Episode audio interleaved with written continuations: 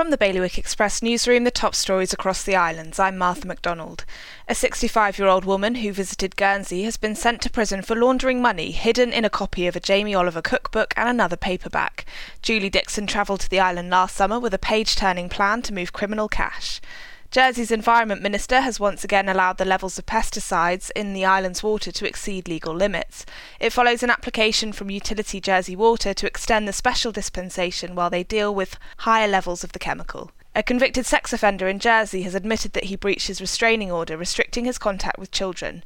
The defendant also pleaded guilty to a number of other charges at a hearing in the island's Royal Court. And Guernsey's Elizabeth College is paying tribute to one of its most generous patrons by naming its new building in his honour. The college graduate will now be immortalised on campus with the unveiling of the new building. For these stories in full or to get the headlines straight to your inbox, head to bailiwickexpress.com. Your weather now, it's a sunny but rainy day with highs of 11 degrees across both islands. That's Bailiwick Radio News, sponsored by IQ.